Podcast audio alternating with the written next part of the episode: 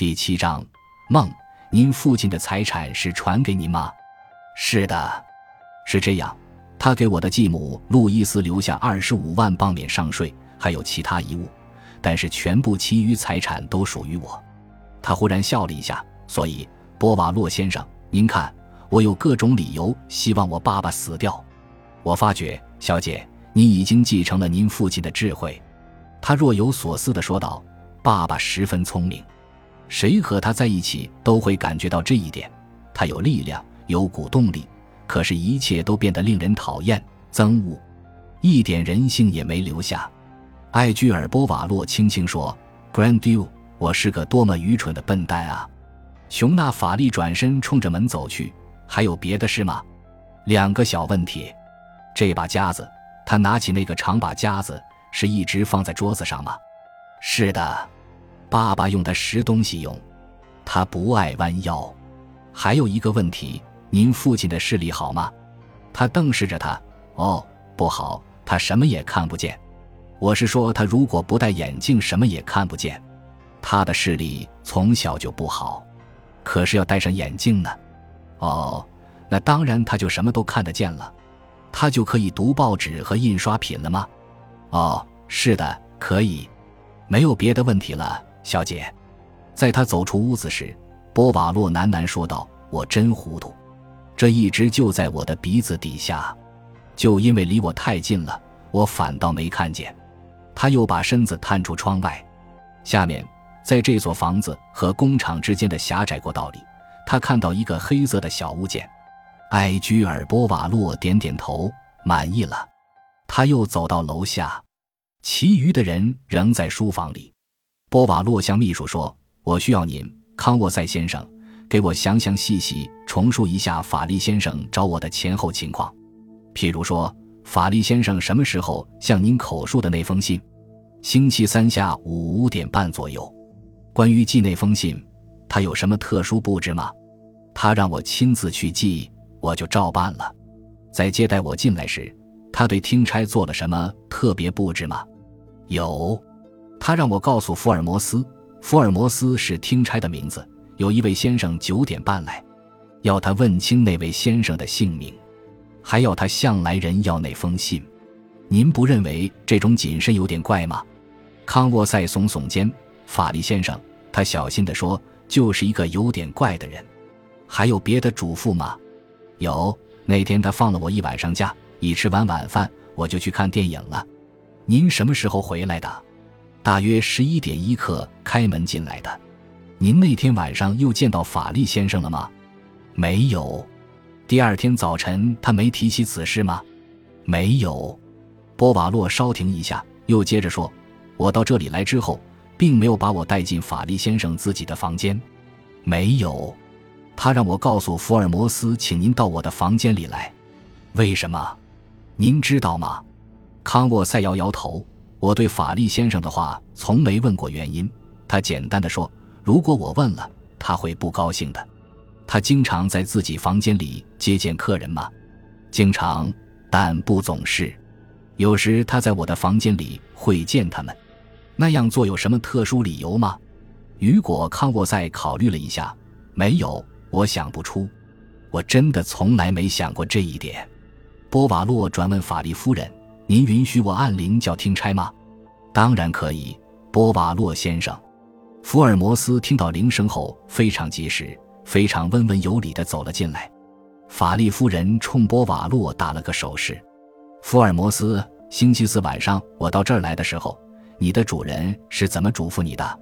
福尔摩斯清清喉咙说道：“晚饭后。”康沃塞先生告诉我，法利先生九点半钟等待会见一位埃居尔·波瓦洛先生。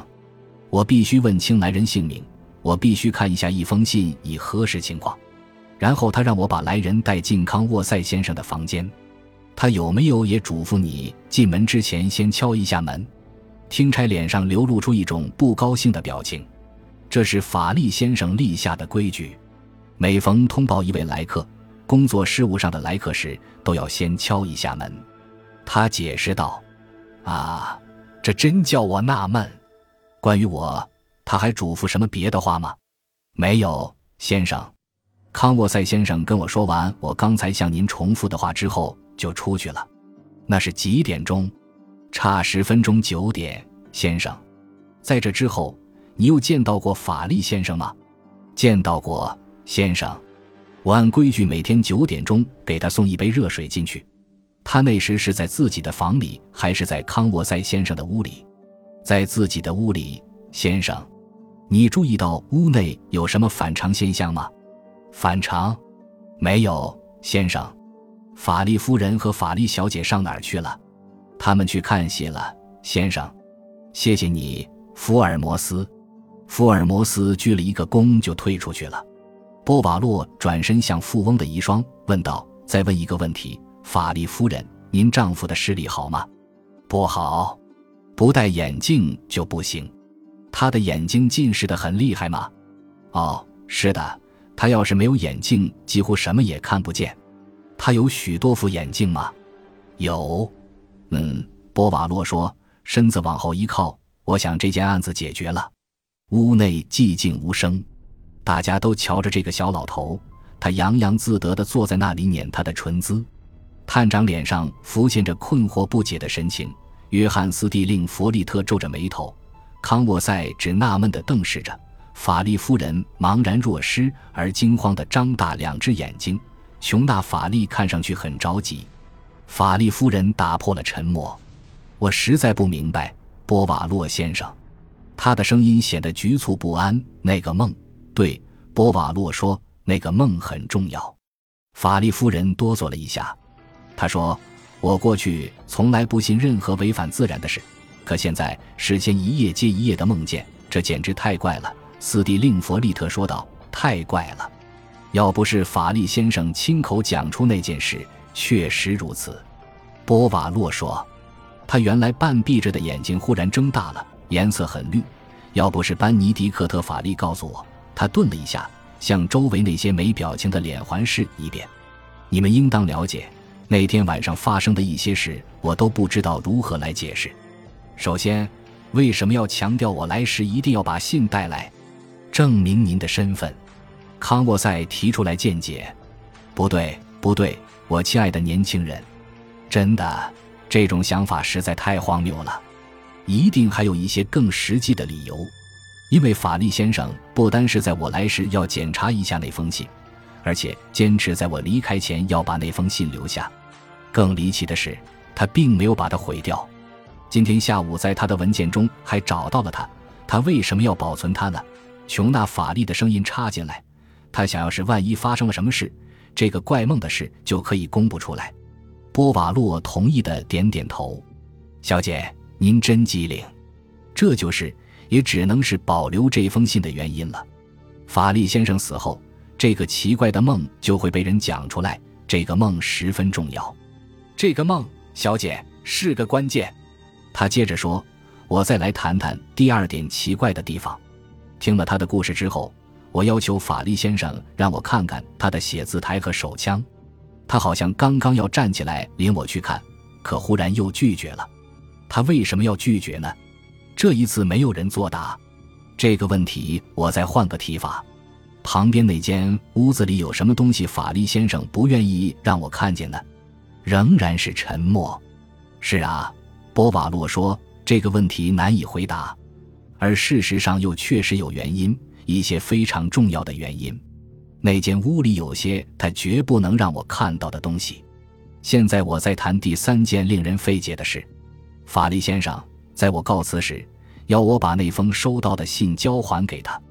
由于疏忽，我把我的洗衣店女掌柜写给我的一封信交给了他。他看了一下，就把它放在身旁。我刚要走出屋子，发觉弄错了，又去纠正过来。他冲他们一个挨一个的望过来。你们明白了吗？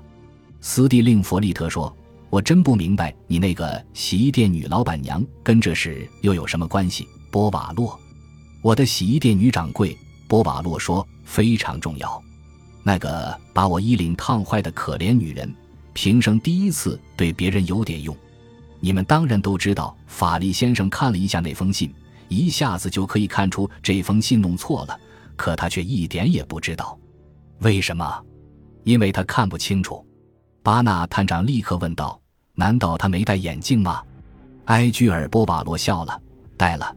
他说道：“他戴着眼镜，这才搞得怪有意思咧。”他向前探了探身。法力先生的梦非常重要。您知道，他梦见他自杀了。过了一些时候，他当真自杀了。那就是说，他一个人在一个房间里，被发现身旁有一把手枪，而且在他开枪时，没有一个人进屋或从屋中走出来。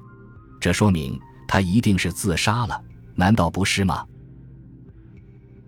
感谢您的收听，喜欢别忘了订阅加关注，主页有更多精彩内容。